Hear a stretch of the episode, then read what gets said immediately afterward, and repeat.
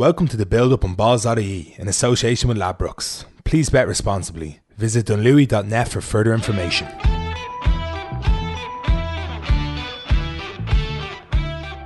We thought the rugby was dying down. It's only just starting. And you're about to get us hyped. Tell us why we have to pay attention. Leinster are playing Connacht uh, this Friday night, and then you've got Munster against Ulster on Saturday night. Should, like, are there going to be any Ireland players on show? If there aren't going to be any Ireland players on show, why should we be paying attention this earlier in the season? Who are the players we should be watching out for that are potentially, you know, we got we've got to pin our hopes on a new generation now. We're looking to four years time. Who can you see maybe that'll start popping up now come the Six Nations? Yeah, There's a few questions there, Mar- uh, Morris, for you to sink your teeth into. Take your time. quietly, right? Quietly, this uh, like the it's actually been an unbelievable couple of weeks for Irish rugby. Not be, just because with it, in seven days England literally fell off the top of the world to descend into their their flagship team were in an absolute shit show, and say, the- and uh, they were comprehensively beaten in the World Cup final. But that's not why it's been a good time for Irish rugby. The reason it's been a good time for Irish rugby is we'll start with I think Friday and Connacht, and the Connacht story now is actually brilliant. Four wins from five, playing on a really attractive brand of rugby. Jarrad Butler, who uh, to my mind has actually been the signing of the one of the best signs by any province recently. Um, it's like it's it's. Uh, He was good in uh, 300, wasn't he? yeah, yeah. Um, I was trying to think, I was like, where do I know that name from? I read a stat. so Jarrad Butler has made so far this season, five, five games in, ninety six percent of his tackles is uh, a success Wow. rate. Uh, I think he's the high, the highest ranked um, so far. He he's just signed a three year deal. He's obviously the Connacht captain. He, like in an Irish context, I think he might qualify in a couple of years. He's Australian born, but uh, I don't think he, like I don't know how much of an impact he had there. But as a player, he's one of the most underrated back rows in Europe. Um, that'll be an interesting battle looking ahead to this weekend. The reason I'm looking forward to this weekend actually is because like you look at two really really attractive teams, like two teams that are playing absolutely sensational rugby, and then within that there's enough kind of you meant like that stuff about looking down the line. Like Butler might not be it, but you look at a Leinster team who. Uh, like this time of year, people really like uh, the amount of people joy that people took in Leinster's three 0 win over Zebre, which I mean was absolutely like undeniably awful. But then you know they play an absolute thriller against Dragons last week, and you've got guys like Harry Byrne who starts like starts his Leinster career with a try and looks absolutely like perfectly comfortable at this level. Yeah. Kelleher, the hooker who looks could be a bolter for Ireland now. Like Yeah. this, the, he's been absolutely uh, sensational for for Leinster. Like what's you talk about internationals coming back? Is Sean Cronin now in trouble when you see uh, a guy like him who's like And Ireland need a new hooker. Yeah. Like, and I don't just mean because Rory Best is gone. It's like it's clearly the position that they've least depth in, and you know, it's this is like exactly if you want to turn the corner from a World Cup, it's just like the star of the early season Is- being yeah, a hooker is no harm. Yeah, you know? absolutely. Yeah. and then on top of that, you've, I mean, we mentioned that I just mentioned the game uh, last weekend, and you look at James Lowe again scoring tries again. Just he's just such a delight to watch, and another guy who's going to qualify for Ireland very very soon. And I like I, I actually think that there's it's there's no doubt that he'll walk straight into that team. Um, Yeah. and again, like that's whatever about like. Sometimes you kind of you cast narratives onto the game. It's like this is like Kelleher's first big interpro. How will he adapt? Is this him setting himself up for Ireland? Like, will we see any of Harry Byrne? Uh, probably not. I think we'll probably see some more Prez.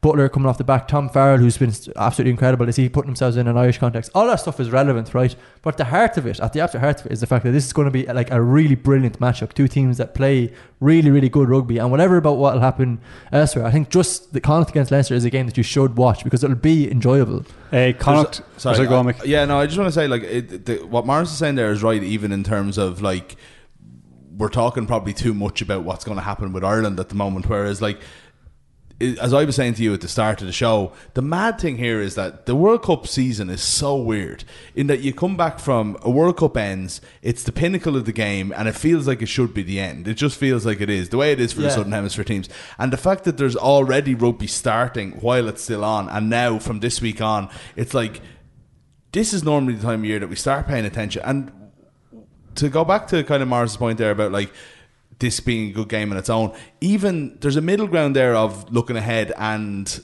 looking for this game, and, and that's the Champions Cup, and it's only a week away, and you're thinking of what's the Leinster team going to be, what's the Munster team going to be. You know, we've a slightly better idea already what the Connacht and Ulster teams are going to be, but still, there's places to be played for. But you look at like you know Harry Byrne. It's probably a year too early for him, but he's on, he's on the team. But you know, you're talking about some of these guys. You're talking about like Scott Penny, who was like a star for That the entire back 20s row, last yeah. year. You know, Caelan Doris and, and, and Max Deegan, a brilliant young, exciting back row. Are they going to make an impact next week when you go into when European rugby starts? Because I know you were saying, Mark, sometimes that these things can kind of like falter in a little bit, but the rugby season for me is always something that starts very slow. I don't know why it is. I'm not, not normally paying attention for a while, but there's no room for that this year because once the Champions Cup starts, you're paying attention. Yeah, Yeah. up. That's yeah. like a week away, you know. Yeah. So it's like it's brilliant that the Irish provinces are playing each other this week because that's the that's an immediate kind of wake up call, you know. I have two questions for both of you. Uh, first one, Connacht against Leinster on Ladbrokes.com. Connacht are 8 to 5, Leinster 8 to 15. Call it. Uh, I, I, Connacht, I'm gonna say Connacht. I. I Wait, actually like, was gonna say Connacht there as well. Connacht yeah. at 8 to 5. Write it down, Mick. Yeah. Write that down. What, what was the film was that in? Write that down. Oh, uh, Van Wilder. I I have to say one of the best sporting experiences of my life, and this is saying a lot, like because I've been at bloody millions of things, but I have to be honest and say one of the best sporting experiences of my life was watching Connacht beat Leinster. I think seven three. No, seven six in the sports ground. Um, in the windiest day I've ever seen in my entire life. The year that they won the uh, the year that they won the Pro fourteen. I was in the what do you call the place in the sports ground where all the Connacht fans stand? oh, the, the shed or the stands, Yeah, yeah. whatever. I was in the middle of all the Connacht Ultras and watching it, and it was oh, it was brilliant. It was such a. gr- Uh, Kieran Marmion got a try, and I think Madigan got two penalties, and that's all that happened in the whole game. It was, but it was just a class, class atmosphere. Sports ground's a, a really, really hard place for anyone to win. This is a Leinster team only kind of getting started with a really, really young team. I think Connacht will beat them. My second question: Munster are two to seven against Ulster, so they're pro- you know they're probably going to win it. But on the handicap on Ladbrokes.com is Munster minus nine at ten to eleven. Will they beat the handicap? I, I think they might. You know, like I, like the Munster story. Mick's shaking his head here. Uh, the, I'm going with Morris though. the, Oh, no, the Munster story right now is is actually interesting. Like I saw, um, I think that if you look at their 2018 versus 2019 form, right, they're like they've actually scored less tries, maybe conceded more, and have scored less points. Obviously, like so they've like basically like if you look at, I think they this in 2019 they've scored 18 tries and conceded 10 in 2018 last year they scored 25 over the first couple of games and conceded 9 so straight away I think people would latch on to that and be like oh sure like Munster have, have dipped off from where they are last year. And then like I think that might be a tad lazy analysis particularly when you talk, talk about how good the Cheetahs have been this year. Munster have already played them. Cardiff Blues put up a really good fight. You've got a Munster team without like their spine basically versus last year when they had like Kilcoyne Carberry these all these players were there Keith Earls. Um, and then on top of that as well, you're actually embedding in a new coaching structure. So you've got R- Graham came- like was at the World Cup with Georgia. He's there what two weeks now. Uh, Stephen Larkham only came in in preseason. Like that, that is going to take time. So I don't like. You know, just, like there's you know stats don't lie, but sometimes they actually do. Like you have to look at the, the context to it as well. I think Munster have been really impressive so far this season. Um, looking like looking ahead to the weekend, if you're talking about like you want to see emerging players and you see the likes of like Munster has still have the sa- I don't know have they the same like young like Wycherley we talked about him last year. Nash is a guy we're kind of familiar with. On top of that, then you look at players who started so far this year: JJ Hanrahan, uh, Alby Mathewson. Th- There is not you know.